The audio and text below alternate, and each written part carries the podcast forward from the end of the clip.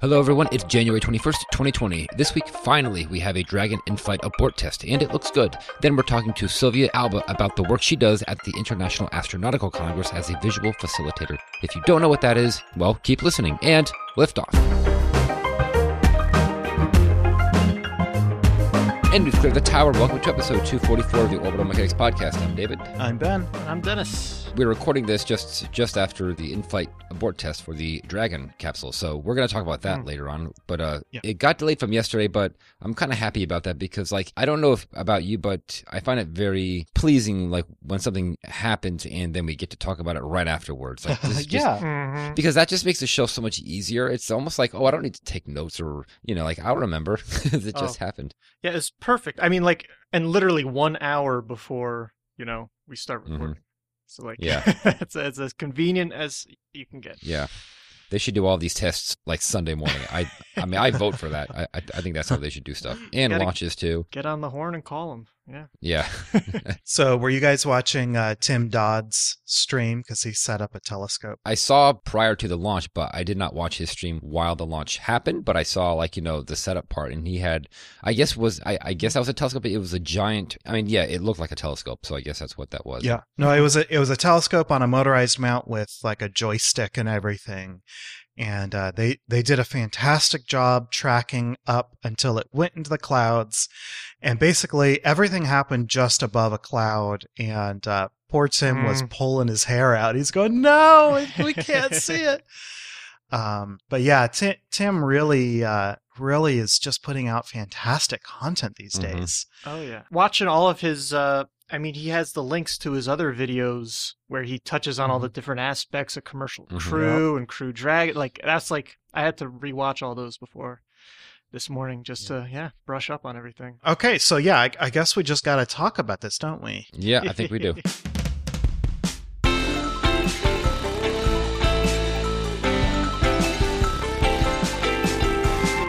All right, so we're now officially in spaceflight news. Crew Dragon had a successful in-flight abort test today. So it, it reached 40 kilometers or 30, 131,000 feet, um, which is so high that when they were flip after they ditched the trunk, they actually had to use uh, the Dracos to to flip it around because um, with the with the uh, pad abort test, you know, it just flipped over into its stable orientation uh, just be because of the air pressure. But this was so high up that the air pressure did absolutely nothing to change the orientation of the vehicle, um, and that's pretty cool. That that's um that's you know that's space. I mean, not not actually space, uh, but Right. that that's It that's looks like very- space. High enough to look like Yeah. space. Yeah. Look looks like space and feels like space for uh, many many purposes. Just so we have an idea of what the inside of the capsule looked like, there were two what were called anthropomorphic test devices, which are just like you know test dummies. I mean, it well, and, and I couldn't see the body. I just saw like feet first because that was kind of like the camera angle. But it looked like people sitting there, but they weren't moving because they weren't real people. But Mhm. um, yeah, there was all kinds of instrumentation within those. So Nope. oh, the seats were instrumented. Yeah. I mean that's what he said. Okay, Ah. yeah. but it's it's interesting they they weren't they weren't full uh like the dummy that they sent up to ISS it wasn't like it actually had instrumentation inside of it and you know all that stuff it was just the seats were instrumented So I guess there was just that that they were just there to look at and provide obviously a little bit of you know the correct distribution of weight, Mhm. uh, Yeah. or at least for that section of the spacecraft, because there should have been what three seats at that level and then four more below it, but they didn't have any of those. They just had mass simulators, which looked like you know like rucksacks that were all strapped down. Hmm. I guess it was just bricks in them or whatever. I, am not sure what they put in them, but they were strapped to the quote unquote floor. well and what's interesting is uh you, you said they're strapped to the floor, which is, you know, what it looks like, but they they actually removed the floor and Yeah. they also removed the life support. And so that's what a lot of that mass was uh, Mhm. was replicating. But then, yeah, I think the dummies were just there to give the seats something to push against, right? Because if you instrument the seats, you you still need something in the seat to, to right. get That's good data. yeah. That's that's what they got to measure. Yep. touching them. This is going to be kind of tough because uh, this was such a visual event.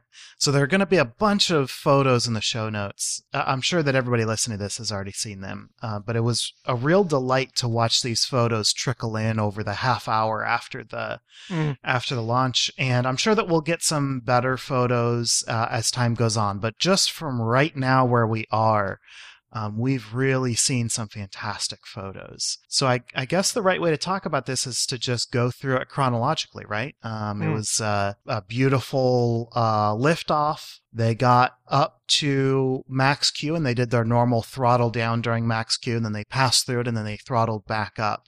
For some reason, I thought that they were actually doing the abort at max Q, but that wasn't the case. I read That's that what I thought for too. sure. Some some yeah. places were definitely saying that, but yeah. I, I wonder if if they throttle for a different definition of max Q, like maybe max Q for the throttle up and down is for the rocket as a whole, and then the abort test happened at what would be max Q for Dragon, which has a different ballistic coefficient. Since we weren't taking anything to orbit, was the first stage completely fueled? I mean, like was this fueled up to simulate, you know, like an actual launch? Launch, which I guess That's... gets into some other questions that we have, or was it just enough to get it to that altitude yeah. and then it could just ditch? I, I believe so because this was pretty close to where we would be doing second stage separation anyway. I mean, it, it was reasonably close. So I, I bet you they fueled it all the way up, but I don't know that for sure. I, I had seen, not from an official source saying that it was fueled up all the way, but I had seen other people basically mm talking about it being fully fueled. Hence why the boom was quite so big. Yeah. So then, then the boom. So there, there was the uh, right before they separated Dragon, they actually um, shut down the Falcon Nine or the uh, the Merlin engines on the first stage, and then they uh, separated and uh, Dragon, you know, lights up at Super Dracos and goes zipping off into the distance which is great and fantastic. But the really cool thing was watching to see what was going to happen to the to the booster, the the first stage and the second stage, because um, before the launch, um, SpaceX has said that their simulations indicated that it was going to begin to tumble and then it was likely going to break up during that tumble and that they wouldn't even have a chance to fire the abort abort flight termination. flight termination. Uh, flight. There you go. they weren't going to be able to to um, to fire up the FTS, the flight termination system, and uh, that that's basically where you have a line of detonation cord running down the side of the first stage, and I believe it's just one. Uh, one line down one side, but they might do two 180 degrees apart. But I believe it's just one, and that that explodes and and tears the first stage open like a zipper, and then you know all the propellants mix and explode in that explosion. And it's a very effective and uh, and simple way of of making sure that no big chunks land on anybody. Even you know even though it's flying out to out to ocean you want to be able to do as much destruction high up as you can. But they were saying that they weren't expecting the FTS to come into play because the thing would just tumble and break apart but what we saw was not a lot of tumbling. It actually um, wound up pointing in the right direction for most of it, and then there was an explosion. Um, it looked like it might have rotated a little bit, but it certainly wasn't getting into a full on end over end tumble or anything. Mm-hmm. So, yeah, there was a boom and there was a lot of fire and there was some amount of, of white clouds, which I believe are just clouds formed by the, the cold propellants not combusting and then you know uh, condensing uh, water out of the air. It was interesting. I was in the uh, the off nominal Discord um, during the during the live stream, and somebody mentioned that it looked a lot like the CRS 7 explosion. But I disagreed, actually. I think the CRS explosion looked very white. There was a lot of white cloud.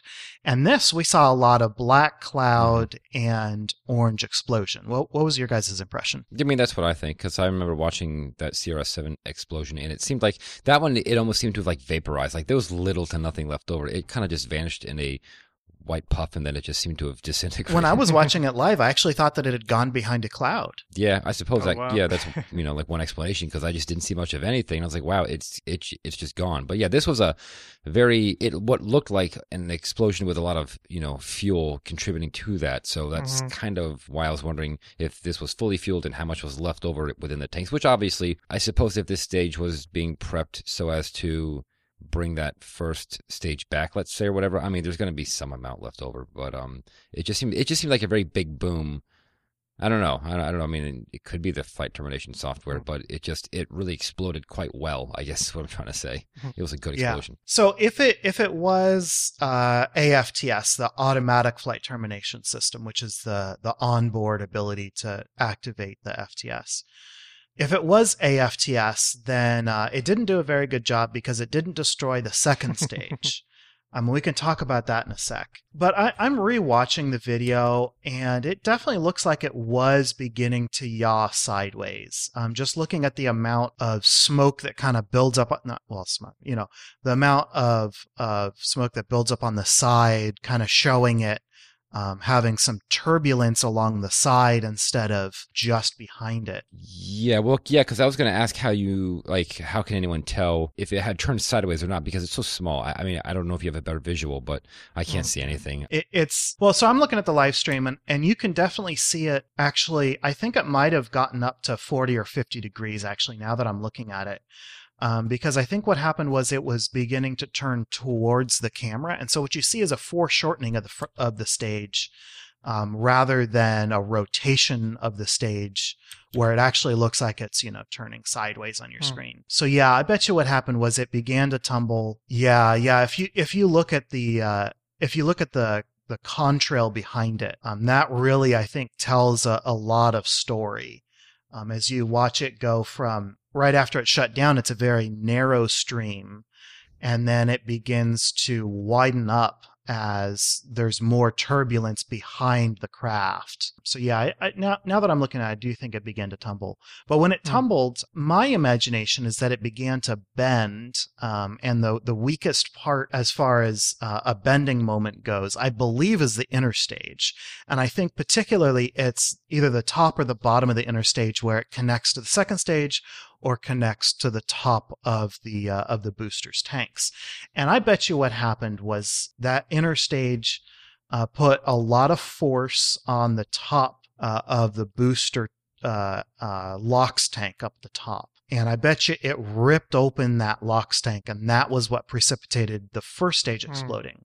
But then one thing that we haven't mentioned is that the second stage came down relatively intact uh, and slammed into the ocean. Now, I had heard people referencing this as a dummy second stage, but when it hit the ocean, it definitely had a fireball, and there'll be photos of that in the show notes. So I think that this might have been a fueled first stage that actually exploded, which Mhm. seems really weird.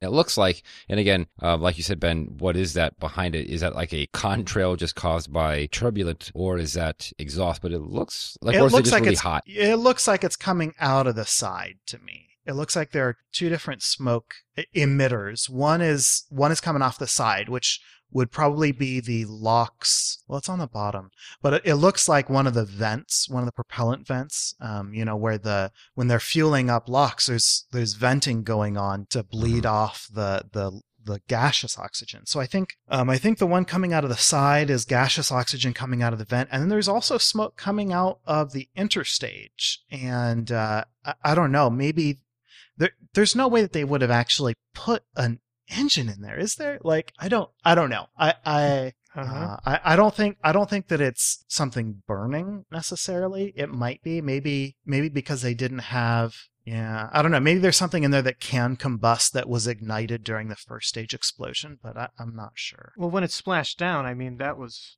a huge explosion. Well, that's an explosion for sure when it Yeah. when it hits, when it hits the ocean. So there it has to have had fuel in it, right? What else could cause that?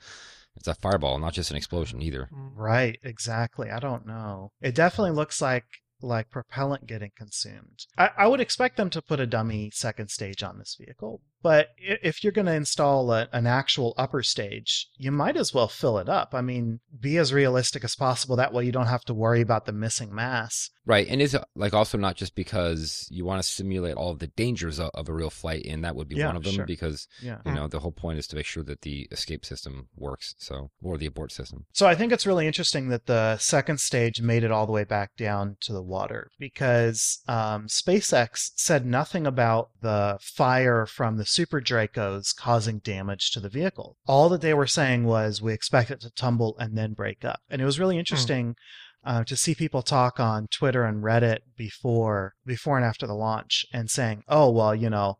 I'm not surprised that it exploded because of you know the super Dracos that were in close proximity, but it, it, it this really confirms that that's not the problem. You know, not having this wind impinge on the top of the second stage isn't a problem. The problem is is tumbling. Yep. I mean, right? It's it, it just throttled up, or I guess I mean it cut off its engine at that point. But I mean, it's going very fast, and it's not meant to uh, get uh, stresses coming from uh, the sides like that. And so the reason why they turned off the engines on the first stage, that was just to simulate, let's say, the explosion of the first stage, because at that point there's no more thrust, right? Because otherwise, why do Mm. that? But I mean, you would do it aboard, like with a functioning first stage, or at least I would assume. Or you, well, Yeah, I, I'm I not- suppose you might. I'm not sure. I mean, you'd think that there were going to be potential cases where um, you'd have to do an abort while some or all of the first stage engines were still running. But I guess that they Mhm. considered that to be a low enough probability that they were happy shutting down those engines. Yeah, because I was just wondering what would be the escape speed if those engines were still firing. Um, in fact, how fast does this thing accelerate? Does anyone know? I mean, I know Pulls it's something. four Gs. Four, that's it. Yeah. Really, just four? That that seems fairly benign, considering what launch escape Some of towers the are other ones of do, generating. Yeah. Like back in the day, I think it's I want to say it was like twenty something. I mean, for very brief, for Sure. just a short couple seconds, maybe. Yeah, I'm seeing more. Four times the force of Earth's gravity. Because I mean, that's about what a nominal ride to orbit would be. Probably more like three Gs, but still. I suppose if you know the first stage blows up, right? There's no more thrust happening, and at that point, you kick on those motors, you pull four Gs, and so you're escaping at a fairly decent speed, so that you can avoid any possible debris. Okay, zero to 100 miles an hour in 1.2 seconds. I guess that's about right. Well, as I say, a G's 10 meters per second, so I don't know how many miles per hour that is, though. I'm going to say about 25 miles per hour is my guess. Yep, 22.4 miles per hour. So, so it checks. Yeah, so so Soyuz aborts at around 14 to 17 Gs. But yeah, 100 miles an hour in 1.2 seconds is accelerating at 3 3.8 Gs. Mm. Okay. Do you think maybe that's because it's uh because they're using uh liquid engines instead of uh, solid rocket motors for the escape system? Oh, that's a good question. Actually. Maybe that, let- yeah, you know, probably yeah. Because I don't think I don't think you could generate that much thrust, or at least not realistically with like anything but solids. So Mm. that's probably it. But but I suppose that they feel that you don't need to escape any faster than that. um, so three point seven Gs or whatever, good enough. Yeah. Man, so the the Super Draco might not be a solid, but it goes from ignition to full thrust in 100 milliseconds. Mm-hmm. Like that is the kind of acceleration that you see in a car crash. Yeah. Mm. Yeah. One of the hosts of the SpaceX webcast said that like if you strapped to like one of those things Mhm. to your back, you would go from what Mhm. zero to the speed of sound in half a second or something like that. I, th- Yeah. I, I think it was yeah. So. But I mean that's but that's like strapped onto a person, not a whole Right. spacecraft. So obviously, Right. you know, you don't want to accelerate that. I don't know how many what the G loads would be like on that, but It just makes me think of a Darwin Award right there. right. So uh, second stage impacts the water. First stage, or uh, uh, the Crew Dragon, also impacts the water, but at a much slower pace with uh, Yeah. successful parachute deployment and everything. And what an awesome sh- like shot of the parachutes deploying, right? Like I feel like I don't know for like my friends who aren't space people, I feel like Mhm. that's going to be something I would really want to emphasize. Like you got to check out like watching these parachutes deploy from the spacecraft. Four big jellyfish just kind of rooting around up Yep. there. It's like Yeah, it looks cool. That's what a solid rocket booster on the space shuttle looks like. It's very cool to watch Mm. um, and listen to if you listen to the ones with the audio, which is like Mhm. the funnest part. Yeah. Yeah, I love the pinging and yeah, oh yeah. Did you notice that two of the chutes had different patterns than the others? I wonder if that had to do Yep. with during their redesign that maybe they.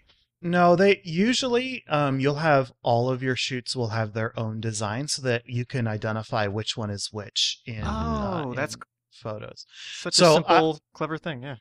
Yeah, I need to look at it again, but I believe all four of them have unique designs. Ah, see, well, I, I could believe that, but there's certainly a similarity between pairs of them, though. Yeah. But there might be subtler differences. I don't remember, I don't recall the term, but those chutes come out and they don't immediately unfurl because uh, that's meant to reduce the stresses on the capsule as it comes down. Is it Reefing. reefed or something? Yeah, yeah. Yeah, Yep. yeah, yeah, reefing. I think is what they call and it. that right? and that's very common. That's uh, almost all parachutes do that.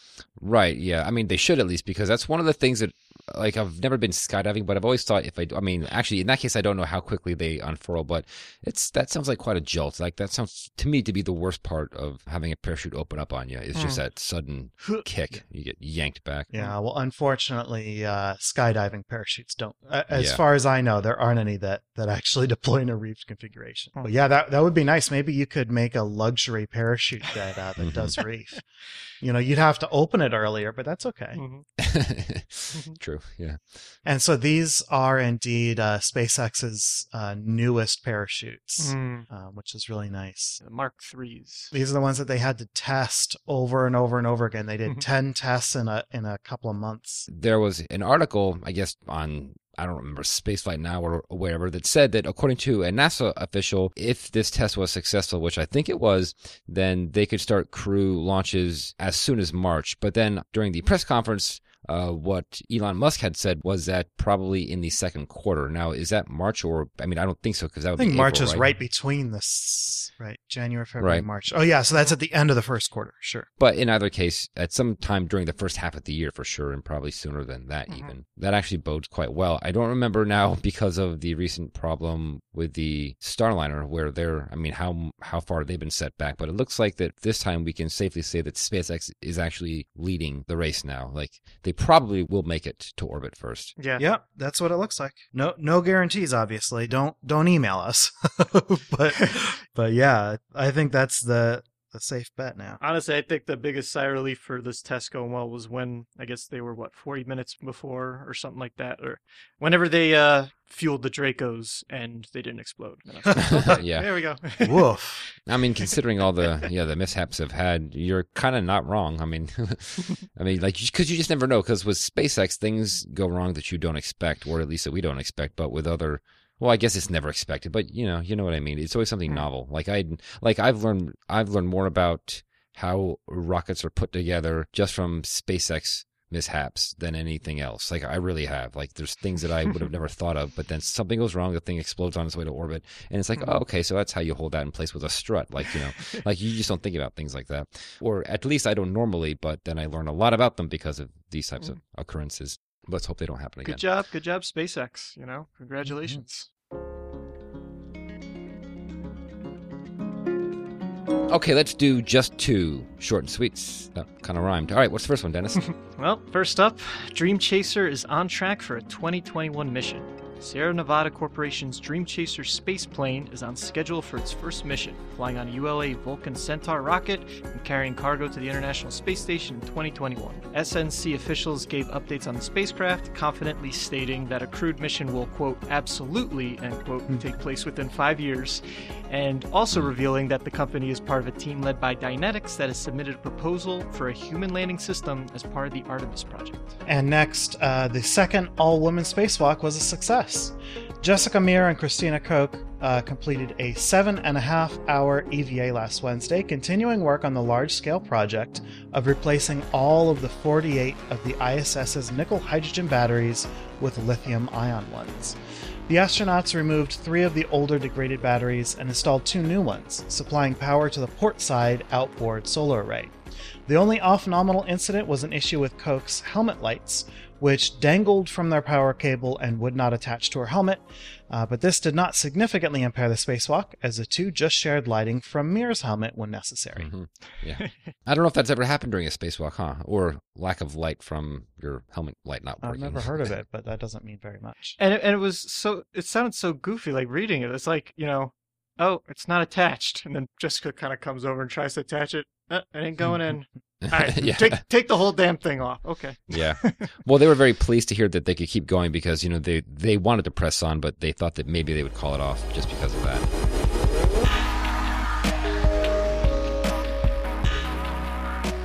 All right, welcome to interview segment. On the line we have Silvia Alba. She is uh, she's calling herself a visual facilitator, which I think is a great term.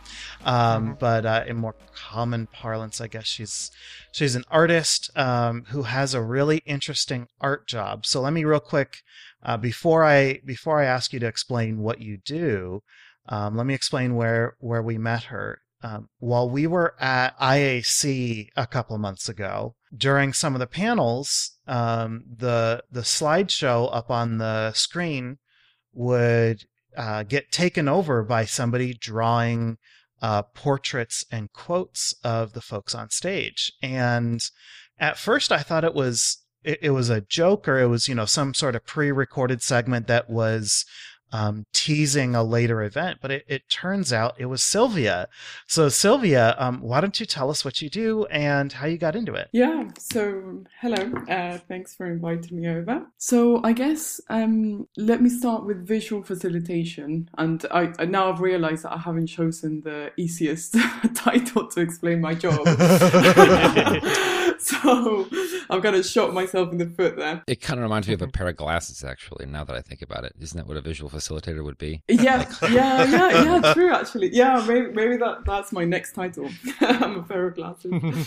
uh, but basically, I um, I make people um, connect with information through imagery. Okay, so and I kind of do it in a number of different ways. Um, and the way that Ben was just talking about is by basically visually recording, like listening to what is going on in a room and trying to translate that into images. Um, and I kind of do that live, and I can do it uh, sort of digitally, or I can do it analog. Um, and the whole idea is that at the end of a meeting or a presentation, um, you would have this picture that is basically a summary of what's been said. Um, and people can then look at it and, and they can connect with the information and it can remind them of stuff that, that was said but also um, it can be used for people that weren't in the room as well. So to to kind of get an idea of what, of what happened um, in the room. And the idea is that it kind of you know images would trigger other images, and I kind of don't aim to record everything that's going on because that's virtually impossible. But with the little hints that I that I give you, uh, you're kind of able to to create an experience of, of what's happened and complement your experience with with my work. Is that does that make sense? yeah, and, and so uh, that's that's sort of the intention behind your work, but the the physical manifestation is you stand at the front of uh, conferences mostly, right? Like all sorts of conferences with a giant uh, a giant uh, piece of uh, well, I guess it's like foam core or something, but a, a giant easel and you draw and write and sketch to to build this record. Yeah, yeah, that's right. So um so the idea of of doing it live is that people can see it happening um and they can sort of i mean there's obviously whilst i'm recording i kind of i listen to to different points and i try to listen to the main information um i try to capture um as it's happening um, and at the same time people can can have a different input into into what they're hearing. And and you know i as, as i said i kind of um, it's very i try to be very neutral into what i'm capturing and i try to if it's a great presenter then it means it makes my job really really easy. Um, and if it's somebody mm. that can't really get the point across then that's obviously that's also going to manifest itself into whatever i'm creating you know, anyway, if, if and and another tip trick that I use is if people are kind of like repeating uh, different words uh, and repeating different points that they want to make, then then I you know I put emphasis into whatever whatever they're, they're saying. But it can also be um, i can i also do it on the ipad and it kind of depends what experience you want to give participants because the advantage with doing it digitally is that you can then have it on a screen and zoom in into really what I'm what I'm writing and what I'm what I'm capturing. And then if you have it sort of like on the big foam board at the front of the room, it's it's a bit more of a kind of like a performance and people know that it's happening and then they can uh, sort of come up to it afterwards and, and see and see it captured and see and see what's been going on. Um, could you sort of de- so so in the show notes we'll have um, you you sent four wonderful photos. Two are of two are of works that you've uh, finished, and then two are of you actually drawing at the front of the room, which is really cool. Mm-hmm. Um, and, and I, I, think these are all from IAC, right? Yeah, that you sent yeah. me. So, for listeners who don't have a moment to jump into the show notes and look at these photos, could you describe sort of the compositional style that you use and and then I guess maybe talk about how how you came to develop this style and uh, how you how you plan things out to actually make this work. Yeah, so basically, if you kind of look at the analog boards, um, I mean, first of all, this is not really something that I came up with. I'm not going to trademark Oh, the, okay. the sort of graphic recording and the and the and the idea of sort of capturing information live is something that has been it's been people have done it since the 60s i think uh, and actually i Mhm. mean if you really go back in time it's it's basically from scribes that were that were capturing um actually people that were doing drawings in cave in caves and stuff to sort of capture what was going on around them and it's it's sort of a, a way a way to communicate it and then I think in the 60s or 70s, it started becoming uh, more of a of a way to do it very practically. So to kind of like transfer complex information into into images that people could understand. And I, I, I mean, the way that I, I, I'm kind of jumping jumping a little bit with the question because I, I kind of want to talk about how I got into it. Because actually I studied design and I kind of have a background in illustration, uh, but I never throughout university I never really came across this until I started working uh, as a graphic designer. And then I was at an event and I saw somebody doing this, and I was like, "What is this? oh my god, this is how, how come I've never came, you know, I never came across this. This is so cool." Um, and I started um, basically. I spoke with my bosses and I started kind of training to training on the job to be able to uh, to be able to do it. So I've been doing it for about eight years now, um, and it's you know, I mean, the way that you start is you sort of um, basically try to listen to lots of different talks and try to capture them uh, in whatever way that you can.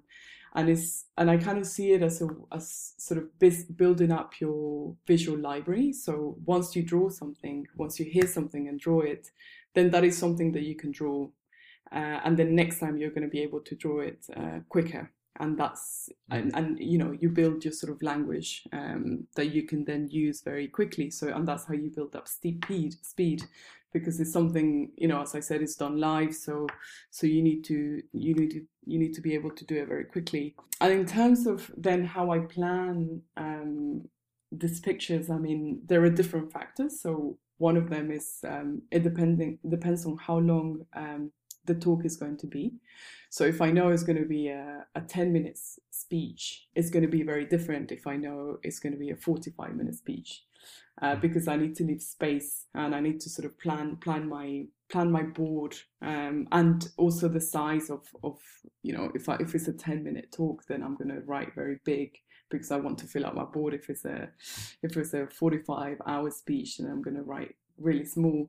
Uh, and then I've kind of like you know as over the years I've sort of developed different ways of um, maybe planning my board but I don't really do much beforehand. I just do the I sort of write the title or maybe do a portrait of the of the speaker. Uh, and I try to sort of keep to my internal rules of like okay you know if I'm I know I'm halfway through it's like okay I should be about halfway of the board there but it's Mm. never you know it's never really exact. I mean there's been times plenty of times where I've kind of like run out of space or suddenly the talk finishes and I half of the board is empty and it's like okay let me just draw a big I don't know rocket here and then.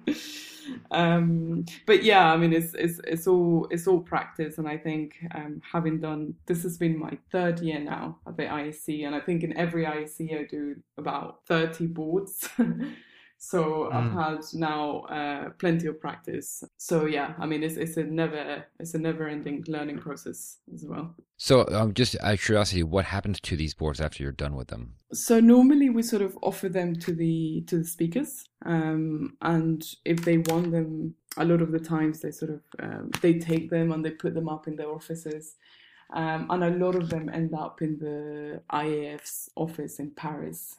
so I haven't been Mm. yet, but if you go there, uh, yeah, they, they have a gallery all over the all over their walls, and this is kind of why we've decided to go d- a little bit more digital this year because traditionally it's been very analog, um, very with the with foam boards. Um, but uh, actually this year half of them were done digitally because um, it means we can store them easier and we can share them uh, easier. But anyway, the I mean the experience of having somebody draw on a physical board life is, is something that you can't really change with the digital experience. So Mm-hmm. we try to do a bit of everything. So, so these compositions are just very. I I know that you said that sometimes you wind up with you know very large text or you know filling up spaces, but they they seem really dense to me. Like they're they're almost sort of the visual density of like um like a Renaissance painting where there's Mhm. just a huge crowd and everybody's doing something different, you know. And so you have text and images, um, and a lot of speech bubbles. Do each of these elements feel like their own little world on their little part of the board? Like as you're drawing them? Yeah, I mean, so the aim, I basically, well, obviously, I follow sort of like a chronological order with whatever's being said, but I do try to make connections uh, between um, information. So at the beginning, it's going to be very like, this is what they said, and I'm going to do a little drawing of this and, and a little speech bubble. But as the sort of talk progresses, then you know those areas are going to become more dense and maybe are, become, are going to become more, more more separate i guess and more te- tell a little bit more of a story so i mean this kind of way of working represents the way the the mind works maybe if you Mm. think of it that way and there's multiple thought processes happening uh, and actually a lot of the people and and and this is not meant to work for everyone you know so this is kind of um, there are a lot of people actually who, who who kind of respond better to the input of the presenter than to whatever I'm creating. So as I said, this is kind of uh, a complement into into what is happening. So, but the but the the sort of advantage of doing that is that also um, people can see the flow of information as it's happening as it's and as it's being built. And i kind of um, you know try to plan as much as i can but also i don't really like um, there's a lot of speakers that always or a lot of people that hire me that are kind of like oh well i'm gonna uh, i'm gonna send you all the slides and this is exactly what they're gonna, they're gonna say and i'm gonna Mm. send you the script. So read it and you know make sure that you know the information. And i'm like okay, well, if you want me to read in and know the information, then what's the point of me being there? if I know everything Mm. beforehand, you know, there's no reason for me to be live because uh, what I'm doing there is capturing the essence of what is going on in the room. So I really try to not uh, know anything about what's about to happen. You know, the less I know, the better.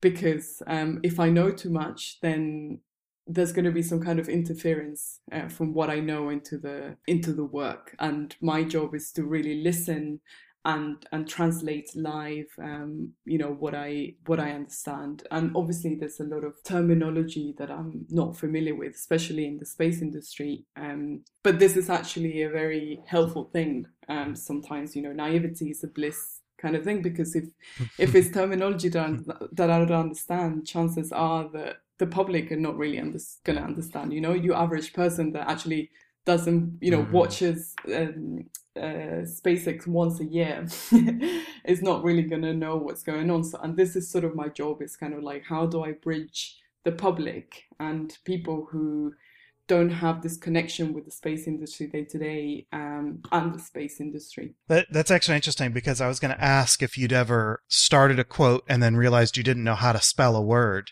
But I guess you, you know you kind of you kind of build that in where if you don't know how to spell the word, you're unlikely to write a sentence that includes it if it's un- an unfamiliar word. Absolutely, yeah, no, and I actually, I mean, I did, but this happens often where where I kind of uh, I start an idea because you know because it's going so quickly and people are like they're speaking so fast and actually if it's um you know if it's somebody that that can is trying to sort of make a point and then they they speak too quickly, um, I get the idea, but then they start on the next Mhm. idea that is super complicated. Mhm. So by the time I'm finishing one idea.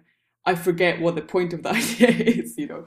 Um, so then I have to turn it into something else, and then it's, it's not really uh, fair on the presenter. But um, but this is, these are things that um, I mean, you know, I, I don't aim for it to be perfect at all in any way. Um, it's it's sort of like uh, my take on it, and it's kind of like a um, yeah. If you if you if you think of it, I, I actually like the analogy of a pair of glasses that was made earlier because you you kind of put on this this lens that that will give you a different perspective whether it's right or wrong. And you know i try to be as accurate as possible but also um, as you say as well if it's something that i don't understand i'm definitely not gonna you know if it's something that i don't understand from the beginning i'm definitely not gonna go into it and the point is going to be lost. But then again it's not really lost because you you have the recording of the presenter and you have the slides and you have all these other different inputs that um, that are giving you that really complex deep information. So it's kind of like different different layers of information and i guess i'm kind of like on the surface um, if you like. Is there any particular example that you could refer to where you were really like, you know, like where you really felt lost and you weren't sure what was going on and like maybe, oh no, I have already messed this up? Because I assume that you can't just erase what you drew, although maybe you can. Uh, I have my tricks. I have my tricks. Okay. so I built up some tools where I can actually erase. Um, but uh, no, I try. I try to sort of leave leave the mistakes if you know because it's part of the process. But actually, yeah. I can think of um, my first ever time that I worked with the IAF, uh, which is the sort of the company that that invited me to work with them um, on these events. Um, it was in Beijing and it was uh, it was the GLEX, it was a global space exploration conference, and the speakers um, there were there was live translations, so they were kind of like speaking in Mandarin or Chinese, and then it was being translated into English. So I had to listen to the translation translation, and this has happened a couple of times actually, and that's where I really felt like oh my god, uh, where the mm. sort of the audio has cut off for whatever reason. And um, because there was i think there has been interference in the stage or um, and this happened a couple of times the first time. Um, and it was really like okay i couldn't i couldn't listen anymore. And suddenly everything was was very foreign to me. But then the advantage that i've always had is that there are other inputs around the room that help me so you have the slides uh, in the, the in Beijing the time there we had um, we had the slides and they were all in English. I mean it was lots of text but I kind of managed to grab grab some stuff and and you, you know kind of like make something of the scribe. And there was another time that it cut off and it was in French but I still you know I had live translation into English but I had luckily I have enough French to uh, to sort of grasp what was being said mm-hmm. and, and to get one sentence or two.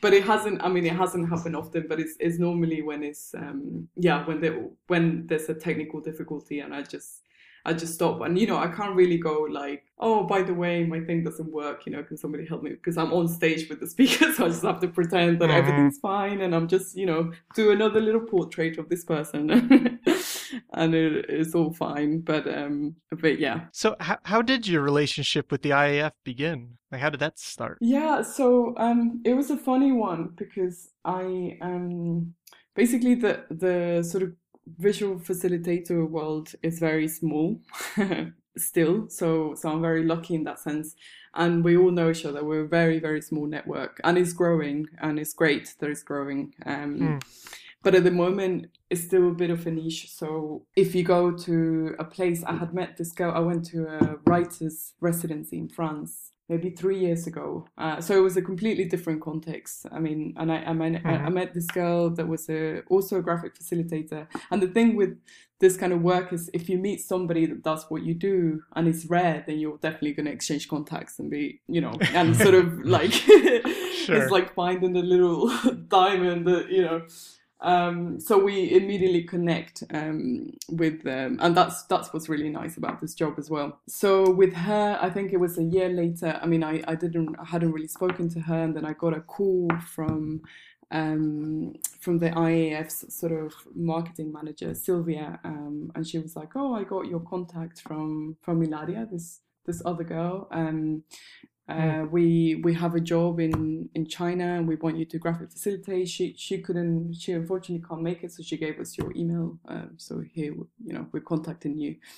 Um, so that's that was it. Basically, it was kind of like a somebody gave my name to someone, and then and then that's how it started. And that's how it happens a lot of the time, you know. And this is when I get a job that I can't do I always try and give three people's names and be like, I can't make mm. it, but here's somebody that, you know, that I can trust because it's still, as I said, it's still quite new. So people are very, uh, it's still very word of mouth, you know, so they, for them to hire you or for them to be able to trust you, they need to know somebody that has seen what you've done because it's it's quite hard to explain. You know, it's quite hard to sell mm. in that sense. So, but it's becoming. I mean, it's yeah, it's becoming a lot bigger and a lot more uh, well known, uh, which is really cool to see. So Sophie in the chat has uh, a good question. I think she phrased. I, I think this was a question that I had, but that I couldn't figure out how to phrase uh, properly. So she asked, um, "How do you organize the composition of the board?" I see on this ISS image. So this is the one with uh,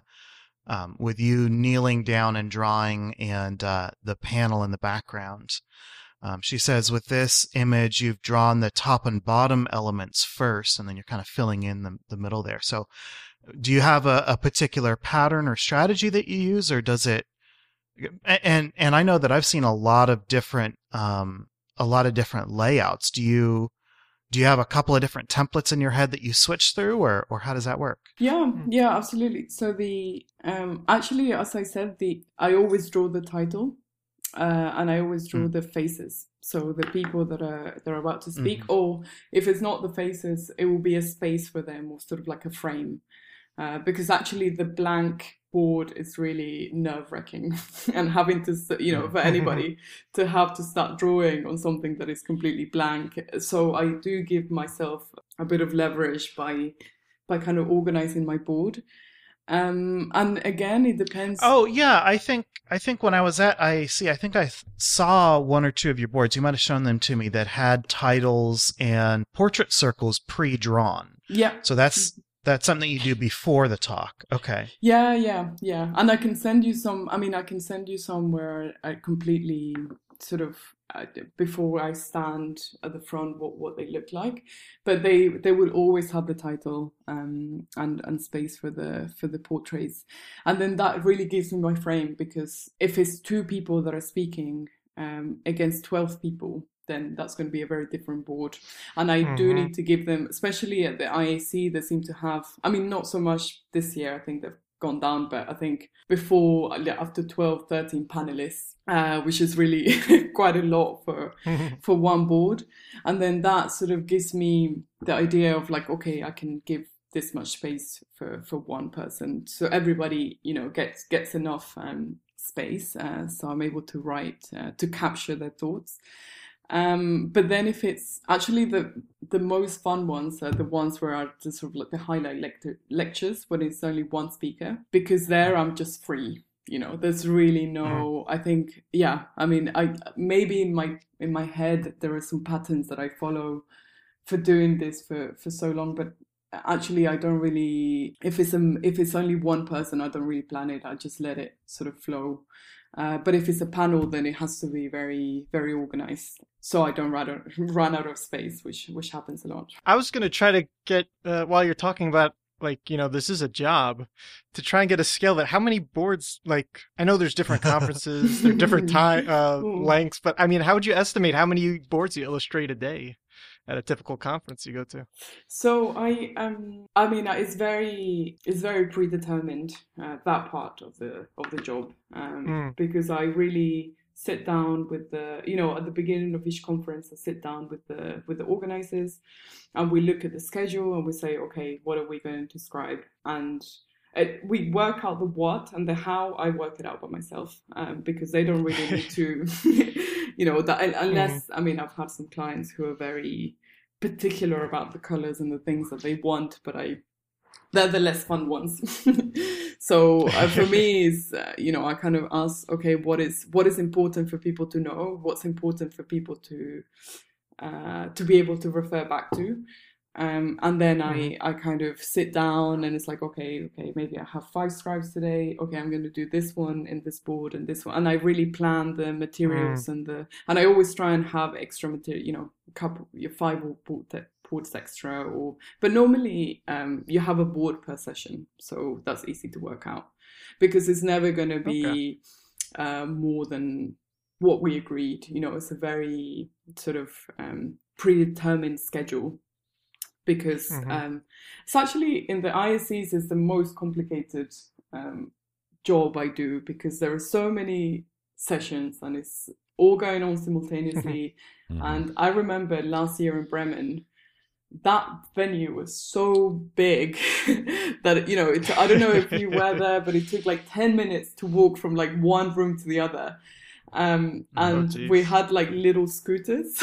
And i remember just like going around with my boards and my little bag. And and we we didn't plan for the space. So actually you know sometimes when i had like 15 minutes in between a scribe i just wasn't able to make it because you know i finish a scribe and and i kind of finish and maybe i'm 10 minutes there you know touching it up. Mhm. and then i have to take it back to the central space and i have to get to the space. So actually that was a bit tough so this year now i plan to be like okay i need an hour between scribes you know i can't um and also brain capacity you know my my hand gets tired Yeah. my back gets tired Sure. so i need to really be quite rigid with my health and and to, just to be able to give it uh, to give it justice because the quality Mhm. goes down the the more tired i am obviously And Sophie in the chat asks, um, do you have any pen brands that you like when you're drawing on foam board? Um, she says maybe uh, Posca is one of the ones that you might have tried. Oh yeah, yeah. Posca's uh, my best friend.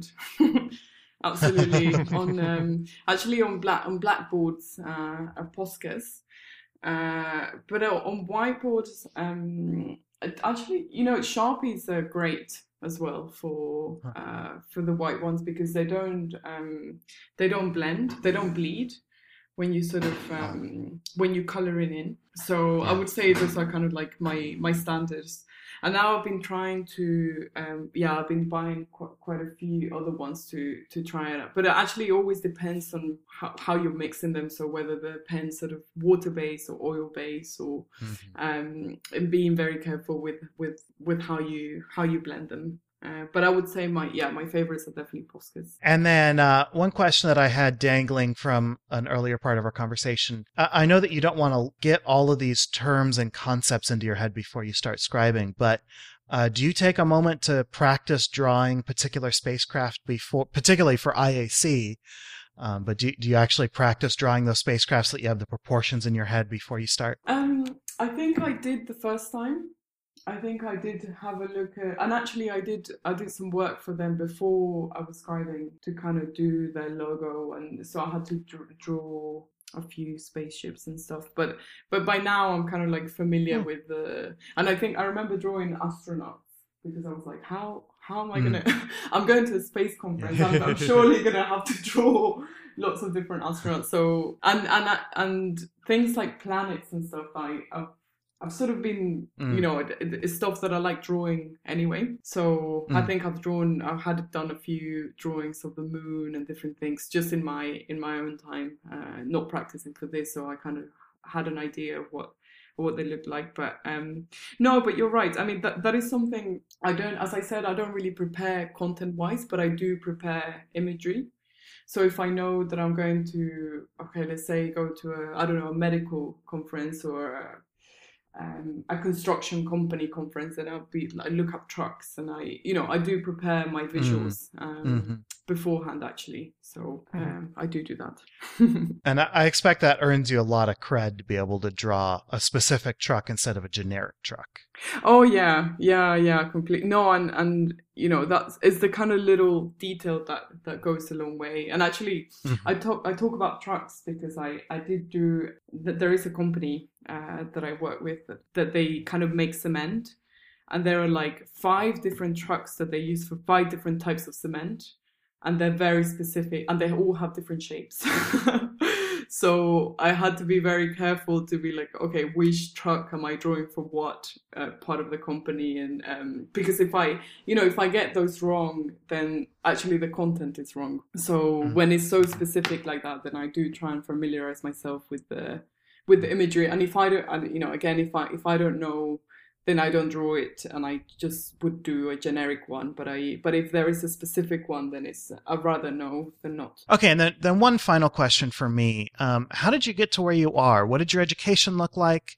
This is such an unusual corner of the art world. Like, what what got you into this? Yeah. Oh gosh. Okay. Well, actually, as I said, I have a background in design and illustration, so I've always been uh, naturally attracted to drawing and different things like that. You know, I doing what I do now. I got inspired by watching someone, somebody doing it Um, and it was something that I kind of, when I saw them, I was like, there's no way I'm ever going to be able to do that, Mhm. but that is super cool. And then I was Mhm. like, hang on, maybe I could if I start practicing. And, you know, I actually having people that helped me along the way was super important. And having people that I admired, uh, that I watched them do something and then went over and said, how did you do that? And then they kind of pointed me out, uh, you know, or like start practicing, or this is some videos that you can watch, or this is some websites that you can see. Mhm.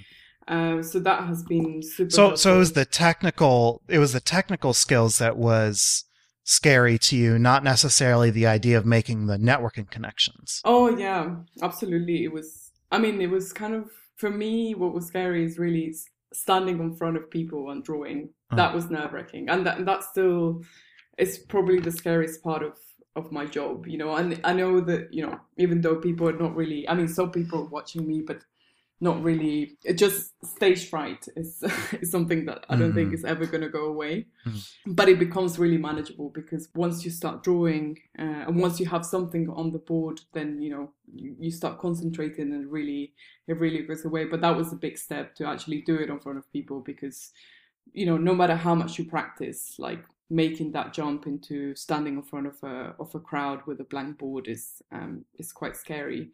Uh, but actually, um, what I find, what I found at the beginning is that a lot of people were very willing to sort of let me practice.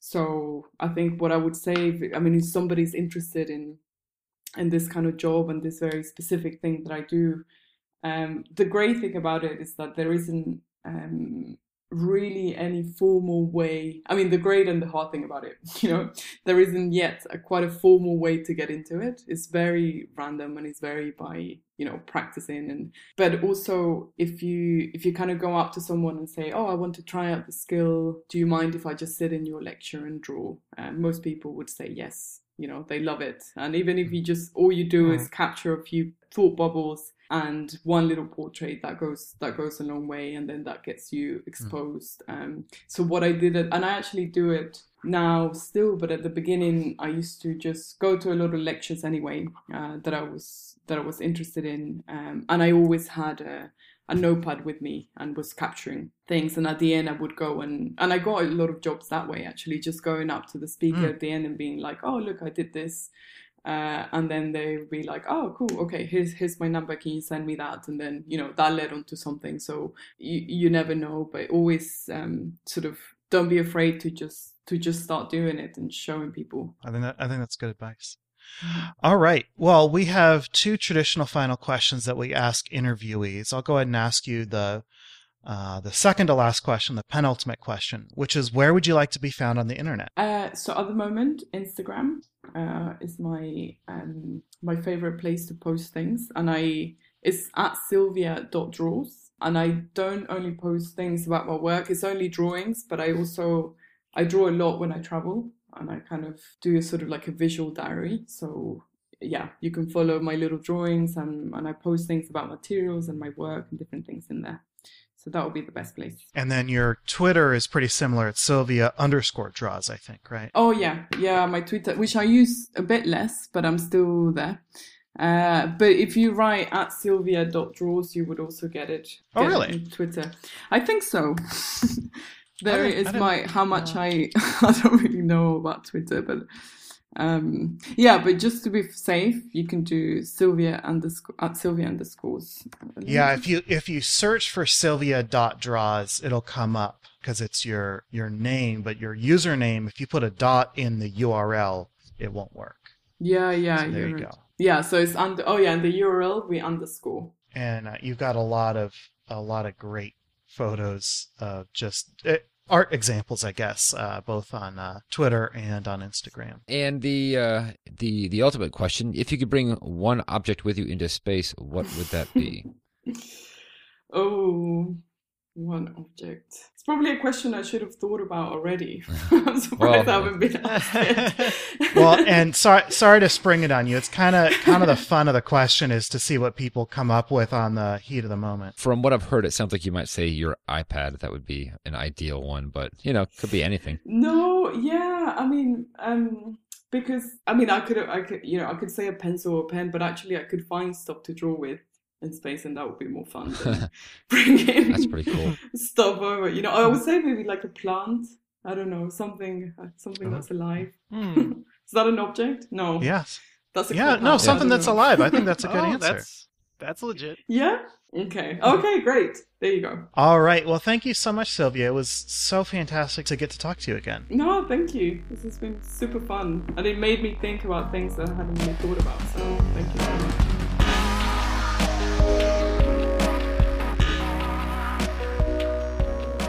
Let's just move right on into this week in spaceflight history. Apparently, we just got one winner, huh? We Or don't. We don't even have winner. a. All right. Yeah. A whole. So, um, so the clue from this uh, from last week was um, no need for tears, and we. This is a really big event, so we wanted to go with something really subtle. I'll give you a little spoiler here. Tears is spelled T I R S. It's an acronym. Uh, so Jason Friesen correctly guessed the event. Uh, but he did not guess, uh, or he, d- he didn't figure out what tears stood for. So last week we were going back and forth about whether we were going to explain that it was an acronym and spell it, and we decided, you know what, we need to make this as hard as possible because it's going to be an easy event to guess. Mm. So congratulations, Jason. All right, so this week in spaceflight history was January 25th, 2004. It was the landing of the Opportunity rover. Um, so Opportunity launched on July 7th, 2003.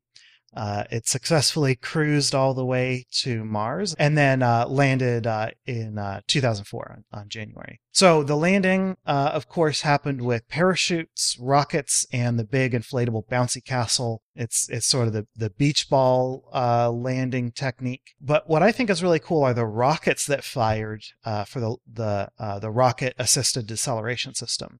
Um, I, I feel like everybody knows about about rad the the rockets that fired. So these guys are inside the back shell and they fire up 130 meters above the surface.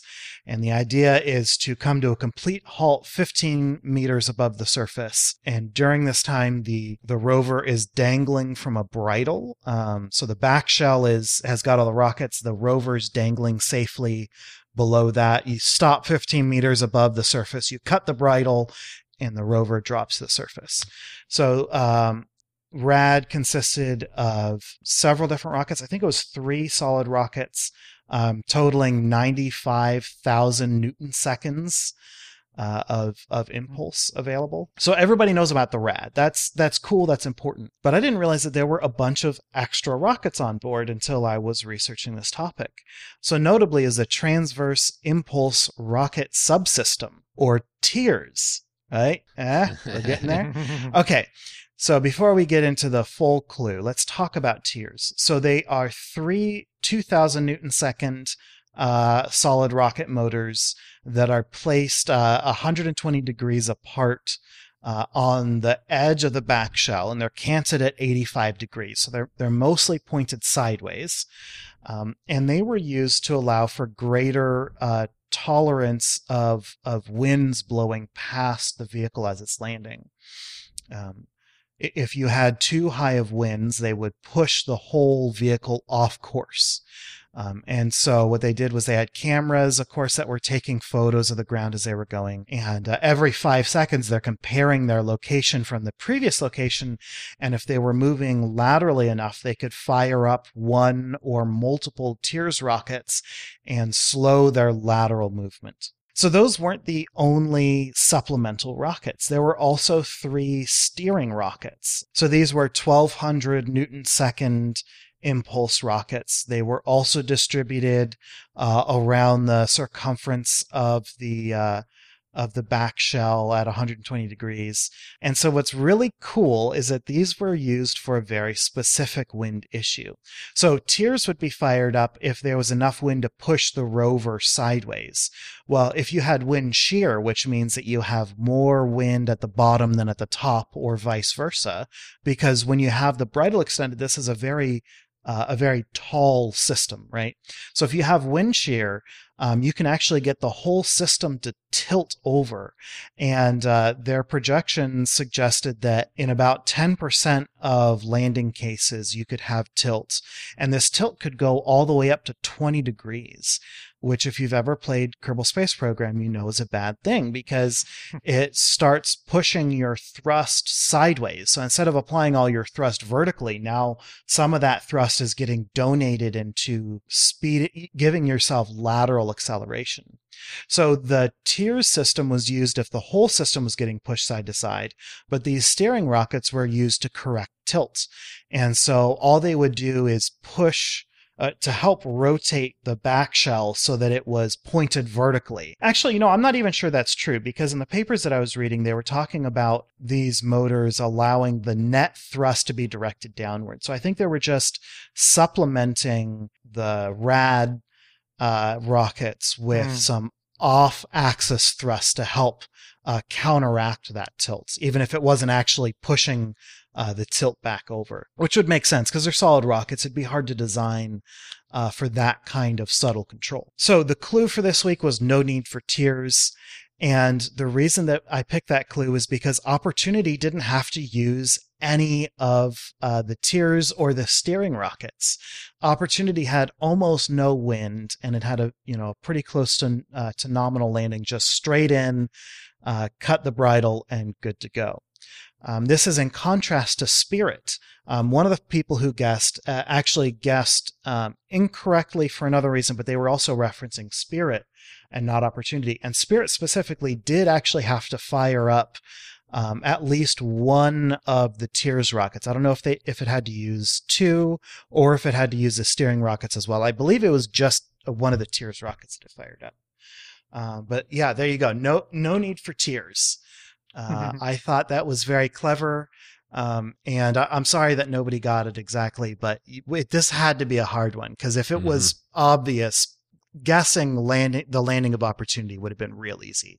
So we had to mm-hmm. give you guys a challenge. Cool. So yeah, I think that was a good clue, maybe a little bit too good, but let's see what we could do for next week. So what is our next clue? Make it easier. Yeah. Yeah. So we're going to step one year back. Next week in 2003, right instead of 2004. Next week in 2003, the clue is taking a selfie. And we'll just do a little spoiler. There's no uh, acronyms here like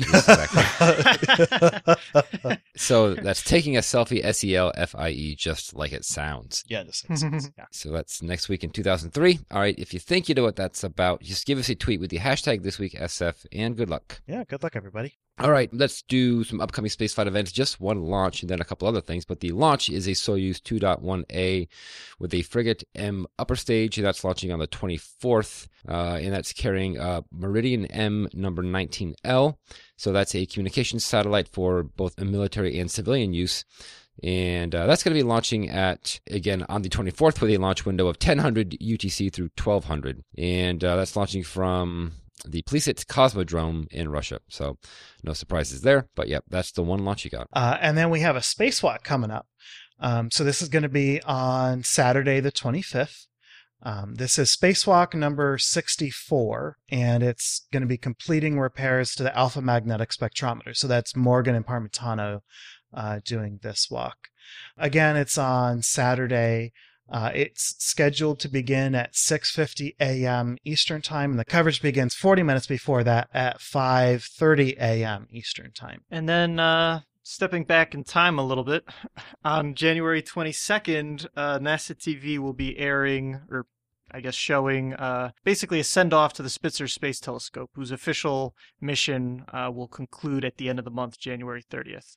So at uh, 1 p.m. on the 22nd, uh, you can tune into NASA TV to watch The Universe in Infrared, the legacy of the Spitzer Space Telescope, if you're interested in kind of watching that send off that they're going to give the uh, spacecraft and the mission. And then finally, uh, on January 29th, uh, not really something you can see, but uh, if you're a Parker Space, uh, or sorry, a Parker Solar Probe fan, uh, the spacecraft will be uh, hitting its fourth perihelion on the 29th. And this is going to be the first of these, the next ones in. So this is going to be going down as close as uh, 19.4 uh, billion meters. So basically skirting the surface of the sun at that point. All right. Well, those are your upcoming spaceflight events. Cool. So, time to deorbit the show then. And we would like to thank Ronald Jenkins and Tim Dodd for our music. We record live on Sundays at 9 a.m. Pacific, 12 p.m. Eastern. Thank you so much to our $5 and up Patreon supporters for joining our recording sessions and helping us make correction burns on the fly. If you want to support the show as well, please leave us a review wherever you listen, or visit theorbitalmechanics.com slash support for our Patreon campaign, affiliate links, and other resources. For more information on this episode, such as show notes and other links, visit our website at theorbitalmechanics.com. Be sure to check out our store for mission patches, t-shirts, and hoodies. You can talk about the show with other listeners on Twitter and Reddit. We're Orbital Podcast on both, and you can talk directly to us by emailing info at theorbitalmechanics.com. All right, so we'll see you next time on Orbit. Until then, later. Goodbye, everybody. See you.